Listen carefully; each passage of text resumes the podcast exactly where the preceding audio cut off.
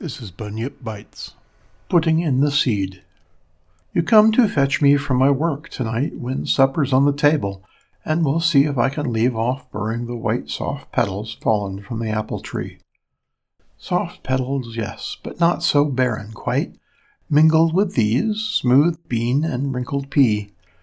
And go along with you ere you lose sight of what you came for and become like me, slave to a springtime passion for the earth how love bums through the putting in the seed, on through the watching for that early birth when, just as the soil tarnishes with weed, the sturdy seedling with arched body comes shouldering its way and shedding the earth crumbs.